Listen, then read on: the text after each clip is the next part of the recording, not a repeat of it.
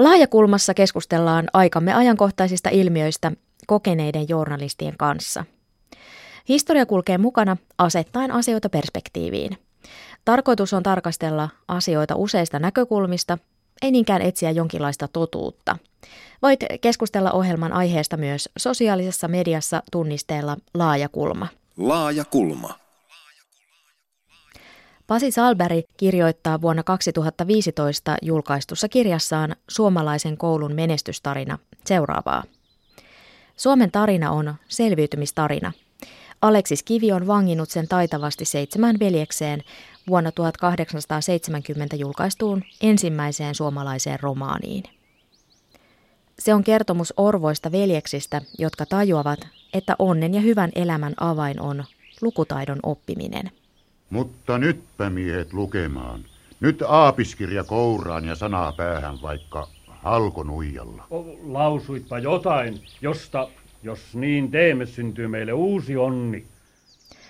Noista päivistä lähtien lukeminen on ollut suomalaisen kulttuurin keskeinen osa. Koulutus on strategia, jolla on rakennettu kulttuurista ja teknologisista saavutuksistaan maailmalla tunnettu sivistysyhteiskunta ja kansa – Tämä selittää, miksi seitsemän veljestä kuuluu edelleen useimpien koulujen lukemistoon.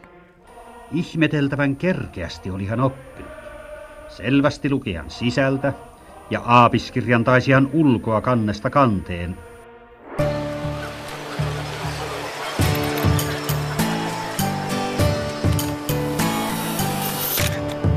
Laaja kulma. Minä olen Satu Kivelä. Tarkastelemme tänään peruskoulua, jonka alkuperäinen idea oli taata kaikille asuinpaikasta, vanhempien varallisuudesta tai taustasta riippumatta mahdollisuus laadukkaaseen perusopetukseen.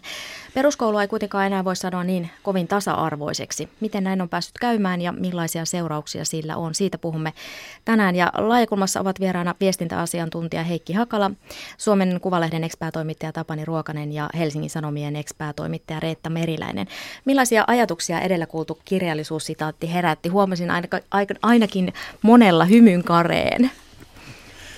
Siinä oli ehkä se vanha suomalainen yhteiskuntakuva siitä, joka joka vielä ainakin meidän joidenkin muistissakin on, koska se oli vielä 50-luvun koulu. Aika pitkälle sitten siinä oli tosiaan se, että, että koulutusta hoiti ihan silloin alusta saakka itse asiassa kirkko. Ja sitten Suomessa ei päässyt naimisiin, ellei ollut käynyt rippikoulua ja jolle ei osannut lukea. Eli tässä on ollut hyvin tämmöisiä merkittäviä syitä siellä koulutuksen ja lukutaidon takana. Ja sitten se, että siinä päntättiin ihan fäntättiin aakkosia ja fäntättiin sitten kirjoja, että, että se oli hauskaa. Ja sitten kuitenkin siis kysymys on myös siitä, että, että, että koulutuksella pystyttiin luomaan tavallaan yhtenäiskulttuuri. Että, että ehdottomasti se oli niin kuin keskeinen, keskeinen tekijä siihen, siihen suomalaisuuskuvan syntyyn, joka, joka meitä vallitsee vielä vähän vieläkin kyllä. Kyllä, ja tuo seitsemän veljestähän on sillä tavalla hirmuisen hyvä kuvaus, että se oli tyypillinen tilanne, että oli aivan liikaa veljeksiä maatalon jatkajiksi. Täytyy löytyä sosiaalinen kierto. Koulusta avautui ovet virkamiesuralle ennen kaikkea, kun Suomi rupesi tarvitsemaan koulutettua väestöä. Ja, ja, ja tämä on niin kuin aikamoinen propaganda uuden yhteiskunnan puolesta. Eli tarvittiin tietynlaisia ihmisiä. Tietynlaisia ihmisiä. Vaikka, vaikka Kivi oli myös Runebergin kriitikko kyllä toisaalta, että se, siinä mielessä se tavallaan tämä, hänen osallistumisensa tähän yhteiseen projektiin on, on, on kiinnostava asia kyllä. Mutta kyllä siellä varmasti meidänkin tuolla, tuolla niin kuin tässä mentaalisessa muistissa, niin kyllä siellä varmasti on tämä Aleksis Kivi ja koulun ylistys ja oppimisen ylistys ja se op, äh, koulun tuoma avaruusmaisemaan ja horisonttiin, että et kouluttautunut ihminen pärjää elämässä, saa työtä, on hyvä yhteiskunnan ja sen on hyvä kansalainen. Ja sehän on tuolla pohjalla varmasti oli, oli silloin, kun ruvettiin perustamaan kunnallista keskikoulujärjestelmää, ja sitten kun ruvettiin perustamaan maksutonta peruskoulua, että nämä tämmöiset oppimisen ja koulutuksen ihanteet on varmasti siellä taustalla. Mikä on teidän mielestänne koulutuksen tarkoitus? Jos mä ajattelen nykypäivää, niin, niin mun mielestä etenkin tämmöisissä murrosvaiheissa, jossa eletään, niin koulutuksella on valtava iso merkitys siinä, että ihminen kykenee mukautumaan elinaikanaan niihin haasteisiin, mitä kohtaa. Mutta hän tarvitsee siihen koulutusta. Hän, hän ei voi yksin sitä muuntautumista tehdä. Ei hän voi tehdä sitä yksin. Kyllä hän tarvitsee työkaluja, välineitä siihen, siihen että kykenee niin kuin koko elämänsä ajan oppimaan, Oppimaan. uusia asioita. Ja se korostuu nyt niin kuin vielä tämmöisessä murrosvaiheessa, jossa ei itse asiassa ole täysin tarkka kuva siitä, että minkälaiset asiat on niitä, joita tarvitaan se elämänsä selviytymisessä. Minusta koulun yksi tarkoitus on ainakin kasvattaa kansalaisuuteen, kasvattaa kansalaisia, yhteisön jäseniä. Ja sitten ehkä se kaikkein merkittävin on, on saada ihmisissä säilymä uteliaisuus mm. ja intohimotietoa. Tässähän on nähtävissä tässä muutoksessa, joka parhaillaan on käynnissä nimenomaan se, että tästä tiedon kauhomisesta ka- ihmisten kalloihin ollaan siirtymässä taas oikeastaan pikkusen semmoiseen vanhaan kansalaistaitoajatteluun. Mä samaa mieltä kuin Heikki siitä, että, tuota, että nyt pitää antaa valmiudet, että sä voit mukautua sun elämässä varrella vastaan tuleviin aivan uusiin tilanteisiin, jossa se joudut ehkä opettamaan ko- kokonaan uuden ammatin. Ja täytyy olla välineet, että kykenee tämmöiseen muutokseen. Sen voi oppia sitten taas sen sisällön aina siinä työpaikassa tai siinä tehtävässä, missä on. Yksi käänteen tekevä uudistus suomalaisessa koulujärjestelmässä on kyllä ollut peruskoulu ja peruskoulu-uudistus mahdollisti yhdeksänvuotisen yhteisen koulutuksen kaikille, myös vähävaraisille ja syrjäseuduilla asuville. Alkoi silloin aikoinaan Lapista vuonna 1972 ja saapui viimeisenä Helsinkiin vuonna 1978. Kuunnellaan nyt radioarkista materiaalia vuodelta 1972. Tasan kolme viikkoa sitten aloitettiin koulunkäynti peruskoulun merkeissä koko Lapinläänin alueella, samoin muutamissa Oulun läänin kunnissa ja kaikkiaan lähes 60 maamme kunnassa on nyt sitten käynnissä peruskoulu. Tietenkään koulumuutos ei kaikkien oppilaiden kohdalla ole yhtäkkiä tapahtuva. Voidaan sanoa, että vanhojen täytyy ensin käydä koulunsa loppuun, pois uusien tieltä. Opetuksellisesti suurin muutos on tapahtunut viiden alimman luokan kohdalla, ja todella aidot ensimmäiset täysiveriset peruskoululaiset tulevat nyt koulunsa aloittaneista ekaluokkalaisista. Ja otsikoita vuodelta 70 Uusi Suomi peruskoulu tulee eikä ilman ongelmia. Ja vuodelta 71 Helsingin Sanomat otsikoi, että peruskoulussa aiotaan kasvattaa uusi ihminen. Äh, muistatteko, miten peruskoulun kannatus tai vastustus aikoinaan jakoi puolueita? Se ei ilmeisesti ollut miten, mitenkään niin kuin siistiä. Sehän oli todellinen sota oikeastaan mm. peruskoulussa, tai ainakin hyvin kiivasta, kiivasta tuota sa- sananvaihtoa käytiin peruskoulun tulosta ja ne rajalinjat kulki aika tiukasti tuolla niin oikeiston, vasemmiston, oikeiston ja vasemmiston välillä. Ja itse asiassa keskustapuolueen kääntyminen peruskoulun kannalle ratkaisi tämän peruskoulun tulon Suomeen. Mikä johti siihen, että keskusta päätti sitten kääntyä Ehkä siinä, kannattamaan peruskoulua? Mä voisin, mä en muistanut ihan tarkasti, mitä kaikkea siinä tapahtui, mutta se oli varmasti se, että tämä oli myös maaseudun elinvoimaisuuden kannalta ihan ratkaiseva asia tämä peruskoulu. Että just tämä yhdeksän vuotta yhtenäistä koulutietä myöskin tuolla syrjäseuduilla. Ja, ja tämä, mitä Tapani aiemmin sanoi, että oli myös murrostulossa, että kaikille ei ole työtä maaseudulla. Aivan, sehän oli jo alkanut 60-luvulla niin kiihtyä se vauhti. Se oli, Suomeen tuli oikeastaan viimeisenä Euroopassa tämä maaseutuyhteiskunnan mureneminen ja, ja, ja uuden yhteiskunnan nousu. Ja siihen tarvittiin taas koulutettua väkeä, niin kuin aikaisemmin tarvittiin virkamiehiä, mutta nyt tarvittiin niin kuin muuhun teollisuuteen, yritystoimintaan. Ja, ja, mutta täytyy muistaa sitä, että tietysti taustana oli myöskin tämä voimakas, niin kuin jyrkkä vasemmistolaisuus, jota pelättiin, joka, joka ajateltiin, että tämä on tasapäistävä järjestelmä ja tämä jollakin lailla niin kuin tekee ihmisistä kaikista kommunisteja. Mm. Se oli se pelko siinä no, peruskoulun takana. takana joo. Mä luulen, että siis, siis itse asiassa voisi ajatella myös vähän sillä että peruskoulu on se, joka niin kuin poisti niin kuin luokkayhteiskunnan viimeiset piirteet suomalaisesta yhteiskunnasta, joka on siis valtavan iso asia, mutta kyllä sitä luokkayhteiskuntaa kovasti oikeiston puolta puolustettiin. Kyllä puolustettiin ja, ja tietenkin e, niin kuin perustelunahan käytettiin sitä niin, että tämä tasapäistäminen vie niin kuin mahdollisuuden tämmöisen lahja, lahjakkuuksien esiin nousuun ja muuhun, vaikka sitten loppujen lopuksi kävi päinvastoin. Näin mm. ja tulikin kansainvälinen mieletön innovaatio. Ö, tosiaan silloin 70-luvun peruskouluuudistuksen aikaan niin kaikki eivät tukea antaneet ja, ja erityisesti Etelä-Suomessa oli tämä vastustus suurta. Miksi se jakaantui juuri näin? No täällä oli varmasti kaikkein eniten niitä, jotka olisivat puolustaneet sitä vanhaa koulusysteemiä. Siinä, jossa Siitä olisi ollut hyötyä jollain tavalla. Olisi hyötyä ja se heidän mielestä ilmeisesti se vanha koulu, jossa oltiin ensin kansakoulussa ja sitten, sitten parhaat jatkoivat keskikouluun ja lukioon ja sitten, sitten taas, jotka eivät ollut niin hyviä koulussa, ne päätyi kansalaiskouluun ja ammattikouluun. Että tämä pidettiin tämä niin seulo sieltä, eli se lahjakkaimmat yksilöt yksilöt sitten Suomen parhaaksi. Ja nyt sitten pelättiin, että kun tämä jako poistuu, niin sitten, sitten ne lahjakkuudet katoavat ja, ja tuota, sitten joudutaan menemään aina niiden tyhmimpien ehdoilla. Mistä ja, tämä kertoo, tämä ajatusmaailma, mikä silloin on ollut? No se, Pimeydestä. Sinä sanoit sen. no, no, kyllä, mutta kyllä tietenkin semmoinenkin intressi oli mukana, että Etelä-Suomessa oli eniten näitä yksityisiä oppikouluja esimerkiksi, ja erilaiset Joo. ryhmät pelkäsivät sitä, että, ja mikä oli myös aiheellinen pelko, että, että tavallaan menettävät eh, tämän asemansa, mutta sitten loppujen lopuksi järjestyi niin, että, että myöskin säilyi huomattava osa näistä yksityisistä oppikouluista. Siis kyllähän me ollaan aika, tai helposti unohdetaan se, että 70-luku oli kyllä todella tämmöistä voimakasta aatteiden taistelua. Ja, ja kyllähän vasemmistolla myös oli niin kuin, nimenomaan koulutuspolitiikkaan liittyen niin kuin vahvoja intressejä myös tämmöiseen niin kuin yhteiskuntajärjestyksen muuttamiseen. Ja perustettiin mikä vapaan koulutuksen liittoon. Siellä oli tota, sitä STK-porukkaa, joka, joka niin kuin pyrki turvaamaan sen, että koulut, koulut ei, ei muutu vasemmistolaisiksi ja näin Paljon kiihkeämpää aikaa kuin mitä Joo, mitä me tällä hetkellä... taistolaisuus Joo. oli kyllä, meille sanottiin, että kyllä sinäkin olet sillä tappolistalla sitten, kun aika Eli poliittisesti hyvinkin jännittynyttä aikaa. Tosiaan suomalaista peruskoulusta tuli kuitenkin monien mielestä koulutuksen ihanne malli. Niin minkälainen merkitys tällä, että sitten päätettiin, että okei, peruskoulu tulee, niin minkälainen merkitys sillä on meidän maalle ja kansalle ollut? Kyllähän se on yksi syy, mikä on nostanut Suomen niin tälle huipulle, missä me olemme tällä hetkellä. Kyllä, koska se koulutus, se sellainen kuitenkin yhdeksän vuotta koulua on yhdeksän vuotta koulua ja se tarkoittaa, että meillä on aika iso, meillä on joka ikäluokassa, meillä on tämän verran aika hyvin peruskoulutettua väkeä sitten, jotka voisit suuntautua sen jälkeen mihin vaan. Et, se on siis, musta jos, jos tämä maksuton keskikoulu alkoi luoda sitä hyvinvointiyhteiskunnan pohjaa, niin tämä jatkuu sillä samalla, samalla linjalla. Se on vahvistanut sitä pohjaa. Siis kyllä nyt tällä hetkellä tämä, tämä työministerin hanke, hanke tämmöisestä 60 eläkkeelle pääsemistä, niin sehän on, ne pitkäaikaistyöttömät on perua tavallaan semmoisesta tilanteesta, jossa ne on, niillä on ollut hyvin vähän koulutusta ja sitten tavallaan teolliset työpaikat on hävinnyt Suomesta ja, ja niitä ei ole korvautunut millään.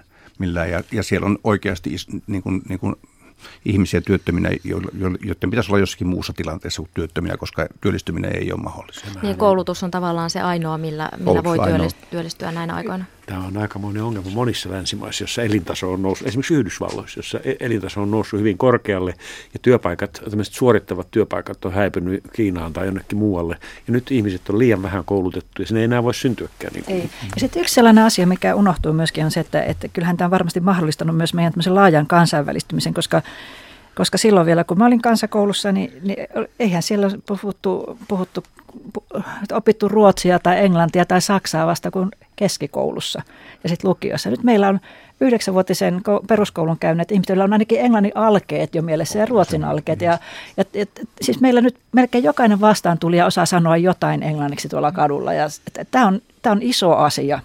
Minkä takia muuten tämmöinen ihannekoulu kehittyy maailman tai Euroopan maista juuri meillä Suomessa? Miksi ei vaikkapa Ruotsissa tai Saksassa? Miksi juuri meillä? Meillä on tietysti yksi syy voi olla siinä, että, että meillä, meillä on kehitettävä tätä aivokapasiteettia. Että se on Siinä niin oli me, kiire. Niin, meillä on se pääoma, mikä meillä on, niin se on ihmisissä aika paljon. Meillä on tietysti metsät ollut aina, mutta kuitenkin meitä puuttuu sellainen rikkaus, mikä joillakin mailla on. Niin, koska meillä koulutus on meille se luonnonvara ja koulutetut ihmiset on meille luonnonvara. Ja sitten meillä on hirveän pitkä tuota koulutuksen ja kansan, kansanvalistuksen perinne myöskin. Ja meillä on arvostettu koulutusta. Se on katsottu, että se on to- oikeasti se asia, mikä sitten viime kädessä tuo menestystä. Ehkä se on juuri tuo projekti, johon myös Aleksis Kivi otti osaa, eli se oli tämmöinen kansallinen, kansallinen hanke. Ja meillä on, meillä on ollut, kyllähän siis tietysti niin kuin – 1800-luvun lopulta lähtien on ollut, ollut voimakas tämmöinen kansallisen kehittymisen ja siis itsenäisy, itsenäistyminen ja identiteetti omana kansakuntana. Nämä on isoja kysymyksiä. Puhuttiin, niin. Niin meiltähän meni, 1900-luvun alussa meni parista tuhatta ihmistä siirtolaisiksi Amerikkaan ja muualle. Sitten tuli 60-luvulla, meni Ruotsiin mm. saman verran. Nyt oli tilanne, että tarvittiin koulutus, jotta nämä ihmiset löytää paikkansa Suomessa. Puhuttiin tässä siis vähän peruskoulun historiasta. Kuunnellaan vähän, että mikä tilanne tällä hetkellä on. Siis tasa-arvo oli se peruskoulun johtoajatus aikoinaan ja nykyään peruskoulua ei voi sanoa enää ehkä niin tasa-arvoiseksi. Eroja löytyy alueellisesti tuntimäärissä, ainevalikoimissa ja luokkakokojen ja tukiopetuksenkin suhteen. Eli peruskoulu voi olla nykyään hyvin erilainen sen mukaan, että missä päin Suomea sen käy. Ja tämä ei ole ollut peruskoulun alkuperäinen tarkoitus. Kuunnellaan, mitä OAJin kehittämispäällikkö Niina Lahtinen kommentoi. Suomessa on nyt jo 1-6 luokkalaisten osalta maailman pienin opetustuntimäärä, jos ajatellaan OECD-maita, niin meidän osaamistaso laskee. Ja tästä on itse asiassa tutkimukset, jotka toteavat sen, että Suomen osaamistaso tulee jäämään OECD-maiden jälkeen.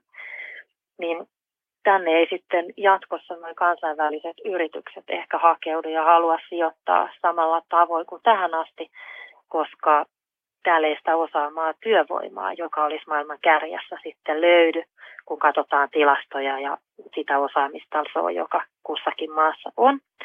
Plus sitten, että meidän vienti, niin jonka pitäisi pohjaa myös siihen, että me ollaan niin kuin aallonharjalla kaikilla aloilla osaamisessa ja innovaatioissa ja kehitys ja tässä toiminnassa, niin kyllähän se romuttuu sen myötä, että me ei satsata tähän koulutukseen.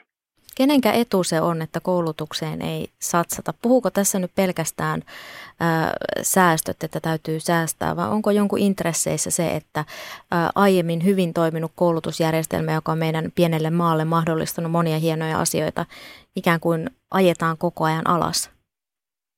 Kuka tästä hyötyy? Mä, mä en usko, että tästä hyötyy kukaan. Ei, ei meidän niin kuin elinkeinoelämä eikä kansalaiset, koska tota, jos ajatellaan, niin tästä ei hyödy edes yksittäinen ihminen, koska ne, joilla on, tai mitä korkeampi koulutustaso, niin sitä terveempiä, hyvinvoimia ja tyytyväisiä ihmiset on. Eli kun näitä on tutkittu ja testattu, niin sillä koulutustasolla on siihen hyvinvointiin ja elämänlaatuun ihan merkittäviä vaikutuksia. Ja sitten taas meidän yhteiskuntamme ei pysty tätä hyvinvointipalveluyhteiskuntaa ylläpitämään, ellei meillä ole täällä osaavaa työvoimaa ja elinkeinoelämä kehittyy ja vienti parane. Ja kyllä se pohjaa kaikki tähän koulutukseen.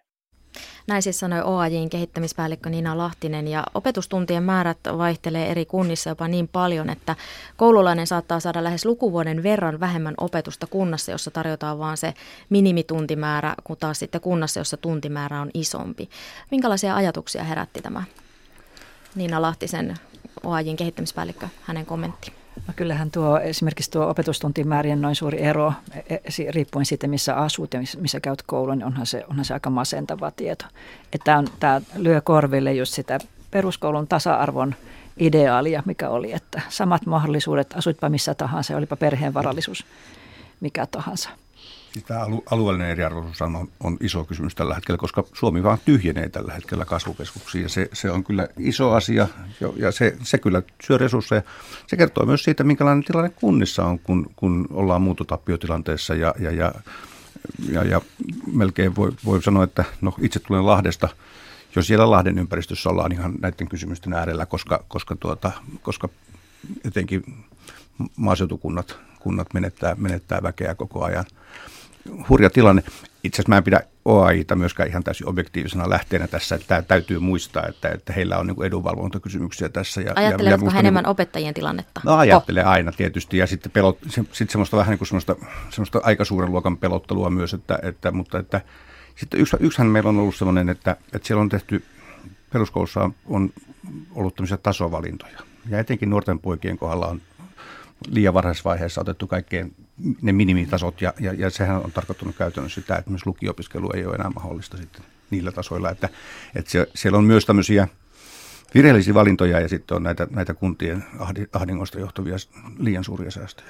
Ehkä voisi vielä lisätä tähän sen, että myöskin niin kuin valtakunnan poliittisella tasolla puuttuu nyt minusta semmoinen visio, että vielä 90-luvun lamassa, joka oli hyvin paha ja, ja, ja oikeastaan joissakin suhteessa pahempi kuin tämä nykyinen tilanne, niin, niin nimenomaan koulutukseen mm. kuitenkin satsattiin koko ajan opetukseen. Ja, ja se oli erittäin viisasta.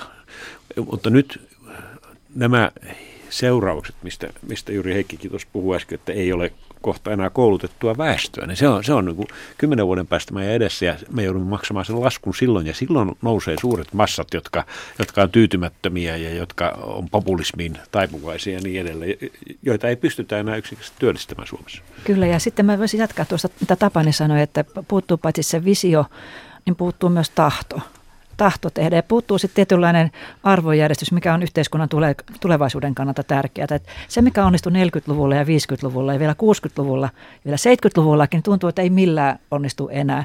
Ja kunnathan ovat todella hankalassa välikädessä monta kertaa, kun on, on nämä upeat valtakunnalliset opetussuunnitelmat, sitten kuntien vastuulle jää tämän kaiken kustantaminen ja sitten kunnat tekee omat opetussuunnitelmansa. Ja kun nyt näissä säästötalkoissa, niin on jouduttu tinkimään valtavasti just niiden kaikkein huonoimmin ja hitaimmin oppivien koululaisten oppimisesta. Eli on karsittu paljon kouluavustajatunteja, tukiopetusta, kaikenlaista koulussa avustavaa henkilöä. Niin tämähän, tämä koituu just näiden kaikkein heikoimmassa asemassa olevien oppilaiden pahaksi. Olisikohan tässä käynyt, käymässä vähän sillä lailla myös, että, että me ollaan jotenkin tuudittauduttu semmoiseen niin aika hyvään tilanteeseen ja, ja kyllä mä oon jotenkin aika huolissani myös siitä, että meillä on pelkästään hyödyn näkökulma esillä ja, ja, ja tämmöinen niin sivistyksellinen, sivistyksen arvostaminen, yleinen arvostaminen on musta jotenkin niin kuin vähentynyt ihan selvästi ja, ja, ja, ja, ja josta kertoo se, että, että ei, ei voi olla kauheasti vaan kaikenlaista mieltä, ei tarvitse tietää yhtään mistään yhtään mitään.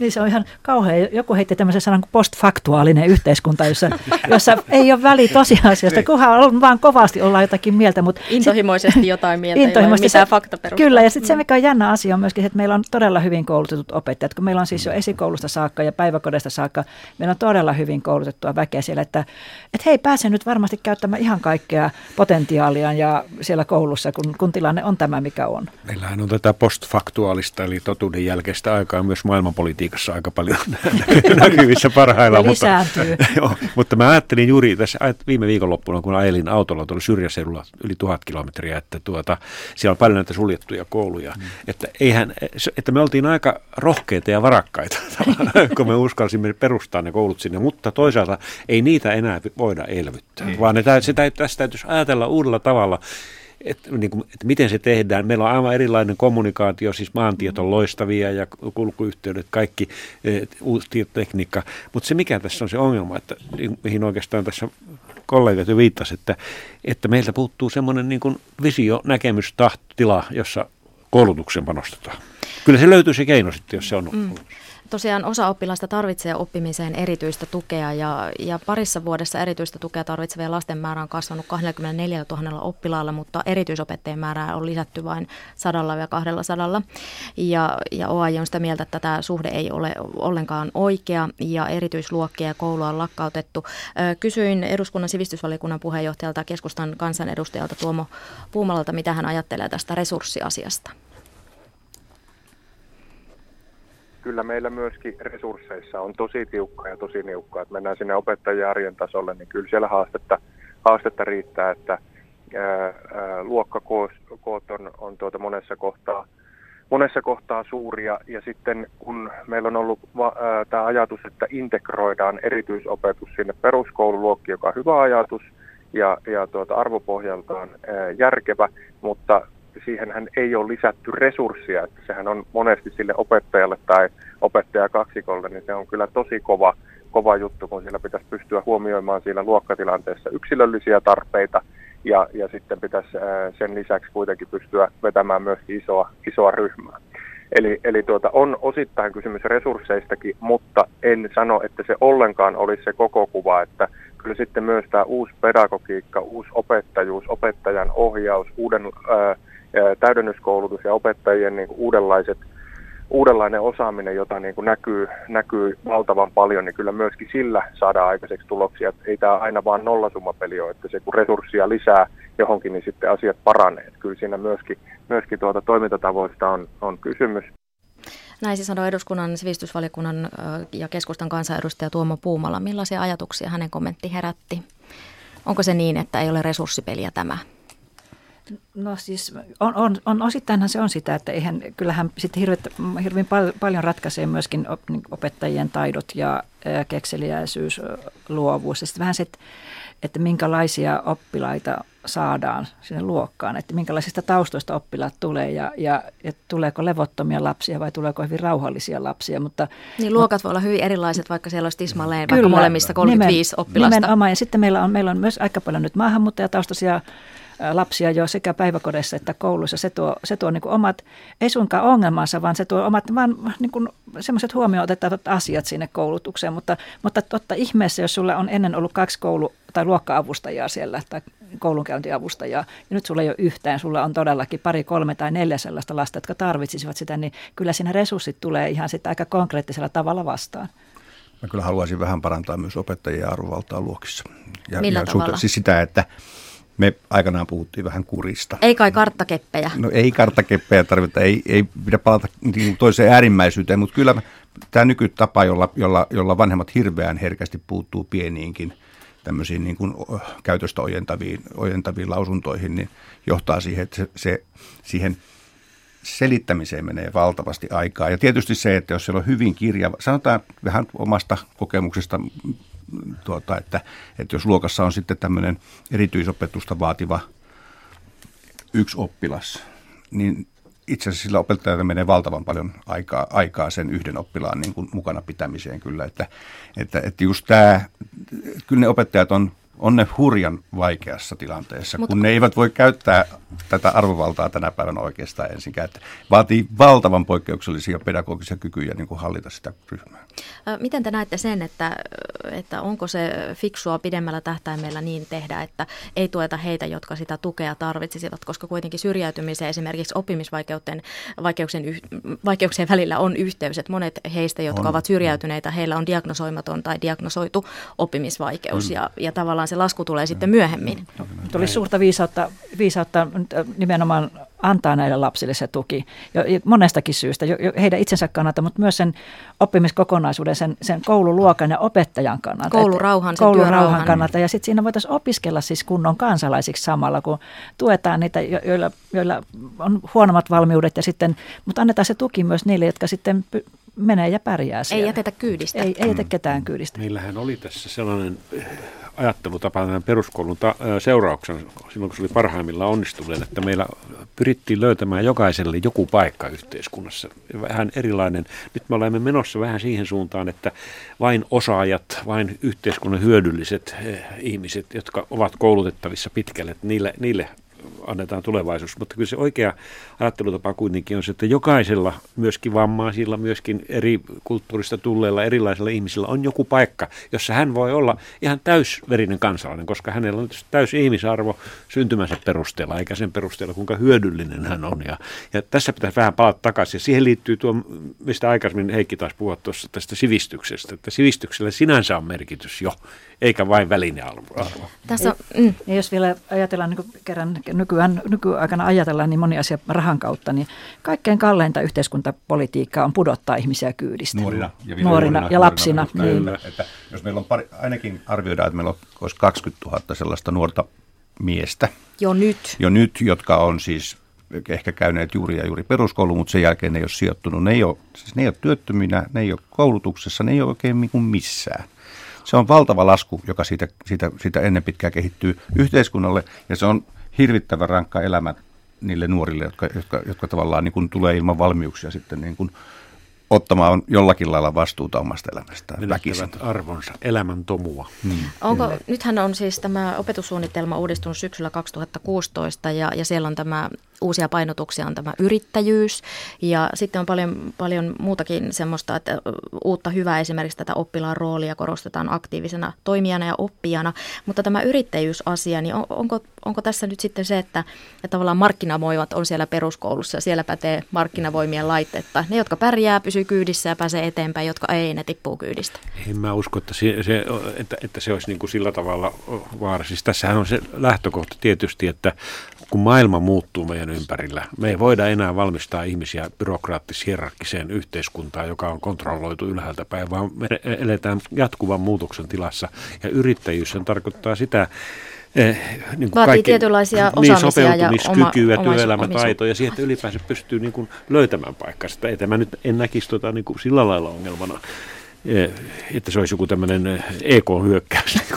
EK-kursseja se on peruskoulussa. varautumista siihen tuntemattomaan tulevaisuuteen, Kyllä, joka, joka edessä me ollaan. Mutta se voisi olla ihan tämmöistä kansalaisuutta, että omatoimisuutta. Se yrittäjyys voitaisiin suomentaa omatoimisuudeksi mm. siihen, että ottaa, Juuri, osaa, ottaa vastaan. On, on eväitä ottaa vastuuta, mutta sitten siellähän siinä uudessa opetussuunnitelmassa on sitä opettajan roolista, roolista tuota, myös aika mielenkiintoisia asioita ja sinänsä ihan, ihan tervettä, että jatketaan siihen suuntaan, joka on jo käytössä monessa koulussa, että opettaja opettaja on niin kuin kanssa opiskelija siinä, siinä ja näin. Mutta nyt kun sitä kouluviihtymisestä puhutaan paljon, niin tuntuu, kun jotkut haluaisi tehdä tästä opettajasta semmoisen Pelle Hermanin, joka viihdyttäisi Et pitää olla lapsia. hauskaa koko hauskaa, ajan. Hauskaa, ja sitten viihdettä ja viihdettä. Ei tylsää. Ikään kuin oppiminen ja viihtyminen olisi toistensa vastakohdat, no. kun se on usein ihan päinvastoin. No. Ja mm. sitten se, mikä on kyllä, että vanhemmat, vanhemmat niin kuin eivät välttämättä aina näe sitä, että heidän pitäisi olla opettajan kanssa samassa rintavassa sitä lasta viemässä eteenpäin, vaan, vaan tässä tulee se, että kun yhteiskunnassa ruvetaan varmistelemaan paikkoja jo tuolta päiväkodista alkaen lapsille –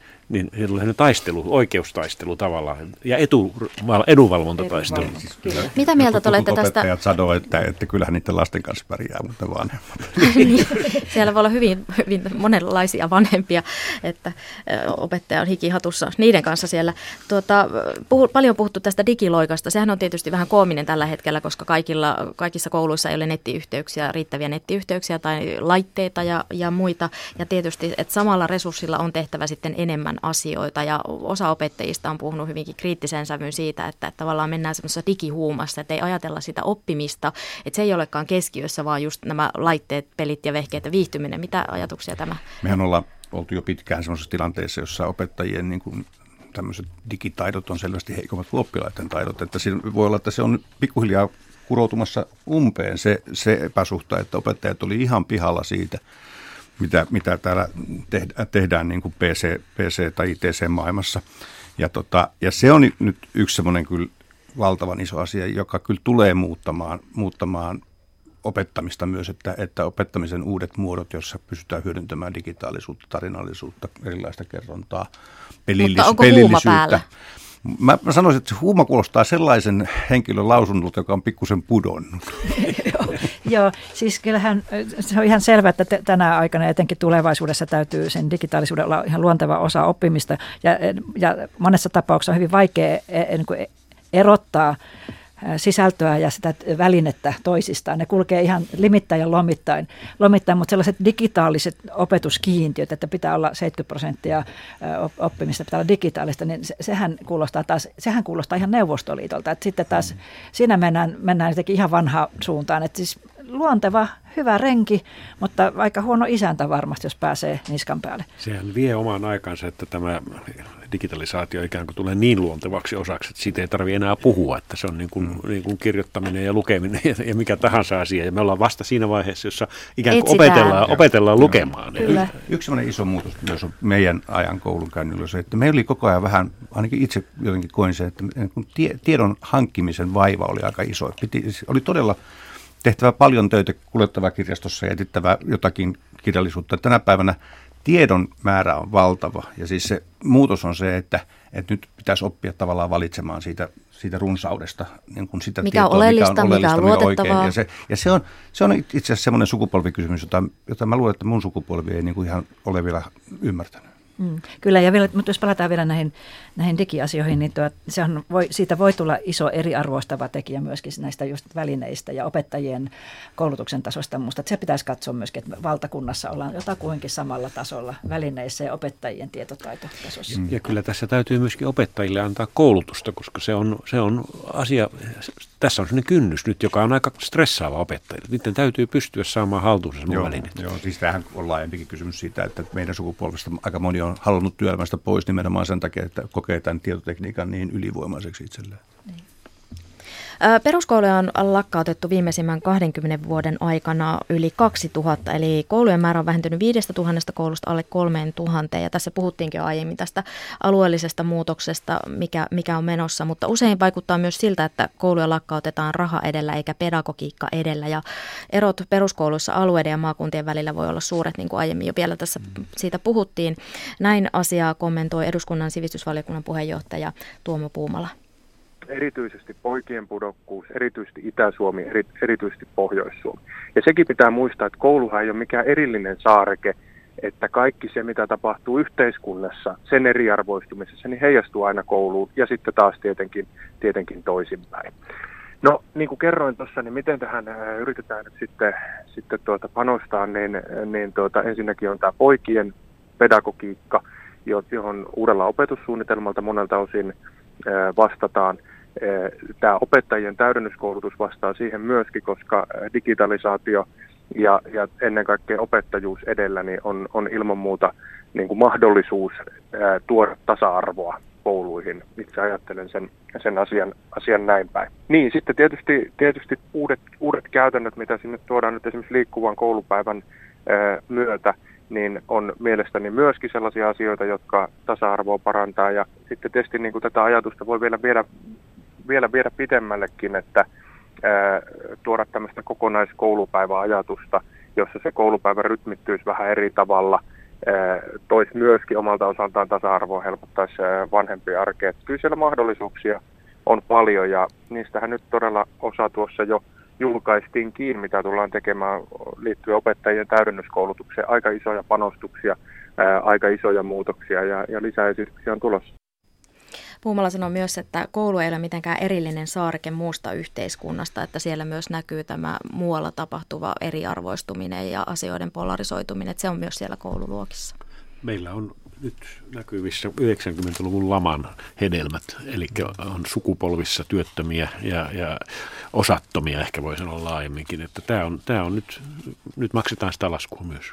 Joo, ja hyvin vaikea kuvitella, että koulu säästyisi niiltä heijastuksilta, mitä muussa yhteiskunnassa tällä hetkellä on. Että kyllä siellä on hyvin niin kuin, tavallaan rajujakin jo eroavuuksia lasten ja lasten välillä. Siis kyllä koulujen tai opetustoimen budjettiosuus kuntien budjetista on varmaan tuommoista 25 prosenttia suurin piirtein. Se on paljon. Siis puolet menee sosiaali- ja terveystoimeen ja 25 prosenttia menee, menee koulutukseen, opetukseen ja, ja, tota, ja loput sitten menee yhtä, vähän kaikkialle muualle. Eli, eli kyllähän onhan ne panoksetkin siis isoja edelleen. Että tota, ja, ja kun tietysti on niin, että kun kunnilla on ah, taloudellinen ahdinko, joka on aika pysyvä luonteinen, se ei ole siis mikään tämmöinen suhdanne ahdinko, niin, tuota, niin kyllä tässä niin kuin on, on oltava hirveän vii... Tämmöisessä tilanteessa vaaditaan viisautta. On helppo, kun raha riittää, niin silloin on niin kuin mahdollisuus tehdä vähän kaikkea, mutta sitten kun joudutaan tavallaan puuttumaan siihen, mitä tehdään, niin nyt toivoisi kyllä päättäjiltä viisautta. Mitä se viisaus voisi tässä tilanteessa se, olla? Kykyä, kykyä niin kuin myös, myös niin kuin miettiä tehokkuusasioita sillä lailla, sillä lailla että, että, että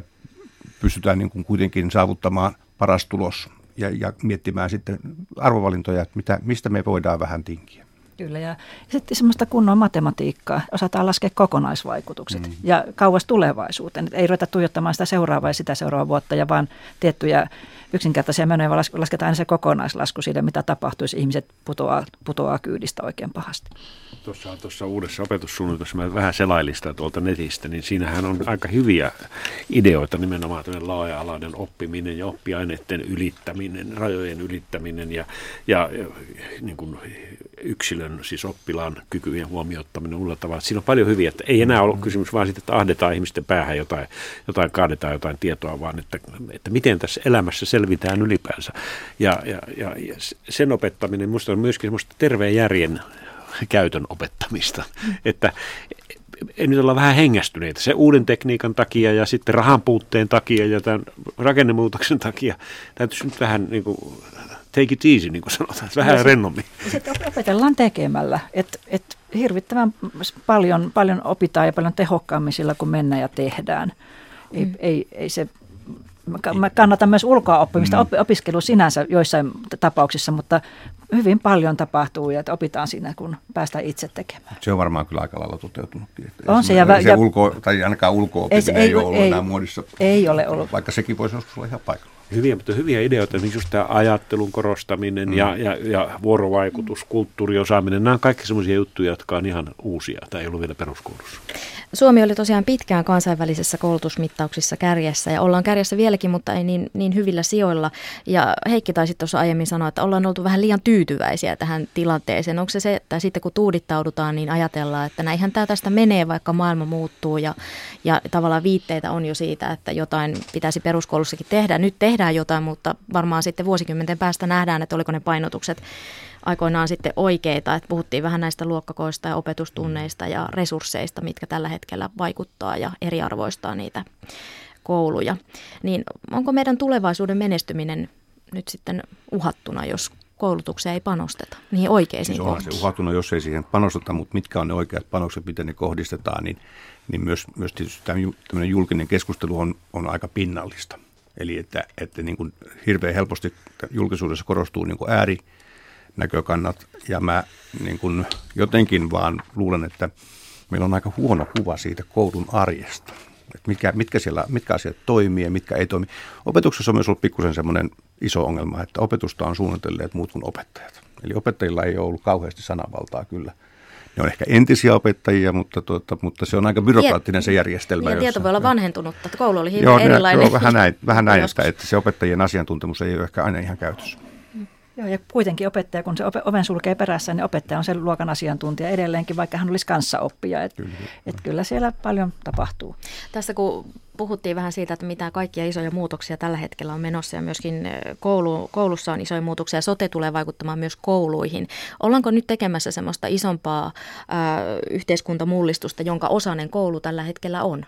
Mä luulen, että se sote saattaa olla kyllä sillä lailla myönteinen, että nyt nimenomaan kuntien ja, paikallisen aluetason voimavaroja voidaan kohdistaa enemmän kouluun, koska tämä sotepuoli menee jos vähän toisaalta tavalla. Jos, niin, jos se onnistuu aivan, totta kai siinä on aina se. Mutta se yksi asia, mikä on meillä niin uutta, kun me aloitimme tuosta Aleksis Kiven seitsemän veljeksen koulusta, ja kun nyt ajatellaan, mikä on tilanne siis tämän digitalisaatio ja globalisaation seurauksena, niin ei me enää voida esimerkiksi lähteä siitä, että me tullaan vähemmällä koulutuksella toimeen kuin eteläkorealaiset, jotka pänttää siis kellon ympäri päähänsä. Että meidän pitää, niin kuin, me ollaan siinä sarjassa nyt ja se on aika vaativa sarja. Kilpailu on kansainvälistä. Se on kansainvälistä. Niin ja vaivan näkö on vaativaa. Kyllä ja siis, mikä, siis aina menestyminen vaatii vaivantekoa ja työntekoa. Se on kai ihan se, siinä ei ole tapahtunut mitään muutosta varmaan maailmanhistoriassa. Nyt on laajakulmassa pysäytyskuvan aika.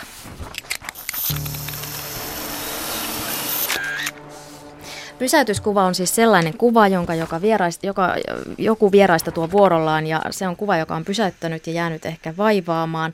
Reetta Meriläinen, olet tuonut tällä kertaa pysäytyskuvan. Kerropa tästä ihana vanha mustavalkoinen kuva. Tämä on, tämä on, joo, tämä on kolmas luokka Polvijärven kansa, Kirkonkylän kansakoulussa vuodelta 1959. Kuten huomaatte, niin luokkakoot olivat siihen aikaan varsin suuria. Yhdellä opettajalla oli 40, 41, 41 tai 40 oppilasta ja ja sitten kun kuvaa, jos jää tarkemmin, tarkemmin katsomaan, niin saattaa havaita, että siellä on ehkä jo oppilaita, joiden, jotka olisi t- tällä hetkellä integroiduissa luokissa tai suorastaan erityisopetuksessa ja näin. Tässä, se, mikä tässä ei näy, on se, että monella on paikatut polvet housuissa ja, ja parsitut sukat ja muuta, että elettiin edet, erittäin köyhää aikaa, mutta tuota, mutta sitten se, mikä silloin toimi kyllä aika hyvin opettajilla, opettajilla oli aika hyvä auktoriteetti. Ja... Katson tätä opettajan ilmettä, niin rupeaa jo pelottua pelkästään siitä. Opettajalla on ollut auktoriteetti. Joo, siis opettaja... Katse on aika...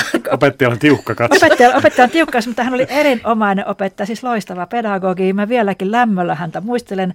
Hän taitaa asua Lahdessa tätä nykyään, Paavo Kräkin, ja, ja tuota, ihan huipputyyppi, mutta kyllä kyllä häntä kuunneltiin ja toteltiin ja kyllä hänen johdollaan myöskin opittiin. Olisiko hänen poikansa? Tässä kuvassa on nyt sitten näitä suuria ikäluokkia, ne on todella suuria. Tässä kuultiin vähän Reetan koulumuistoja. Mikälaisia koulumuistoja teillä on? Heikki mä oon vähän nuorempi ja mulla on ehkä, mä oon, mä oon semmoinen, että mä itse asiassa aloitin oppikoulun Espoossa ja sitten muutettiin, perhe muutti Varkauteen ja mä hyppäsin sitten tavallaan vähän niin kuin kesken matkan peruskouluun. Enkä mä nyt ihan oikeasti siitä, siitä se tapahtui siis Päivionsaaren tuota, oppikoulussa se muutos ja, ja, ja ei sillä, että seuraavana syksynä taisi alkaa peruskoulu, niin minuun mitään erityistä vaikutusta ollut. Mä olen tietysti vanhan kansakoulujärjestelmän tuote ja sen muistan vain, että oppikouluun pyrkiminen ja pääseminen oli iso, iso juttu ja iso kynnys. Ja ymmärrän hyvin, että harvat siihen pääsivät. Ja muistan vielä, kun äiti sanoi, että jos nyt pääset sinne, niin saat rannekellon. Jos et pääse, niin mennään valion baariin syömään jäskit. Sulla on rannekello käytössä. on se nyt kyllä hävinnyt jonnekin. Mahtavaa kannustamista. Miten silloin, kun te kävitte koulua, niin mikä oli semmoinen opettajan ajatus siitä, että minkälaisia oppilaita täytyy kouluttaa? Minkälaisia haluttiin, että oppilaat on ja miten se eroaa tähän päivään? No ainakin no. ei saanut puhua tunnilla ja oli aika tiukka kuri kyllä no, musta tuntuu, että meillä, mun, meillä koulussa oli op, melkein opettaja kuin opettaja, että pitää tulla kunnon ihmisiä. Mä luulen, että... että Mitä mä, siihen sisältyi, mun... siihen kunnon ihmisyyteen, muistatko se, tarkemmin? Se, että, että siis ottaa huomioon muut ihmiset ja pitää tietysti huolta myöskin itsestään, mutta, mutta ennen kaikkea ottaa huomioon tämän koko porukan. Mutta jotenkin mun, mä luulen, että mun aikaan näkyy jo semmoinen tietynlainen murros, että, että oli sekä niitä semmoisia vanhan polven autoritatiivisia opettajia ja sitten tämmöisiä uudemman polven vähän kuin kaveriopettajia, että, että, jotka, jotka oli ihan toisella tavalla kommunikoi, kommunikoi oppilaiden kanssa ja olivat kyllä myös erittäin suosittuja. Sen muistan kyllä, että oppikoulussa nimenomaan oli jo semmoinen aivan erilainen juttu. Siellä oli kaiken maailman kerhot, keskustelukerhoa ja näytelmäkerhoa, mm. Afrikka-kerhoa, kuoro, orkesteri. Eli se oli tämmöinen todellinen kulttuuriyhteisö jo. Kyllä, ja mullakin lukiossa niin oltiin tekemässä operettia siellä lukiossa. Me tehtiin koulupolitiikkaa. Meillä oli, mä olin juuri kiihkeimpään koulu, kouluneuvosta aikaan. Laajakulma myös Yle Areenassa.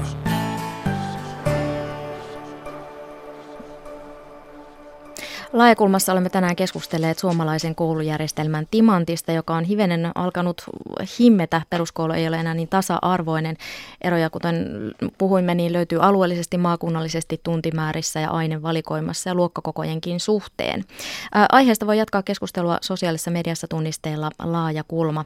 Ja eräs opettaja Elina Tuomi tuumasi, että peruskoulun tärkein arvo on ihmisenä kasvaminen, yhteistyötaidot, suvaitsevaisuus, oikeudenmukaisuus ja vastuuntunto, kun Twitterissä kyselin, että mikä se on se tärkeä oppi, mitä koulusta tulisi saada. Mikäli haluat lähettää, lähettää ohjelmaan aiheehdotuksia, niin niitä voi edelleen lähettää ja niitä on tullut mukavasti. Kiitos niistä. Mutta ohjeet, miten voit aiheen lähettää, tulee tässä. Ehdota aihetta laajakulmaan. Lähetä ehdotuksesi sähköpostilla osoitteeseen satu.kivela at yle.fi. Satu Kivelä kiittää ja tavataan taas ensi viikon torstaina.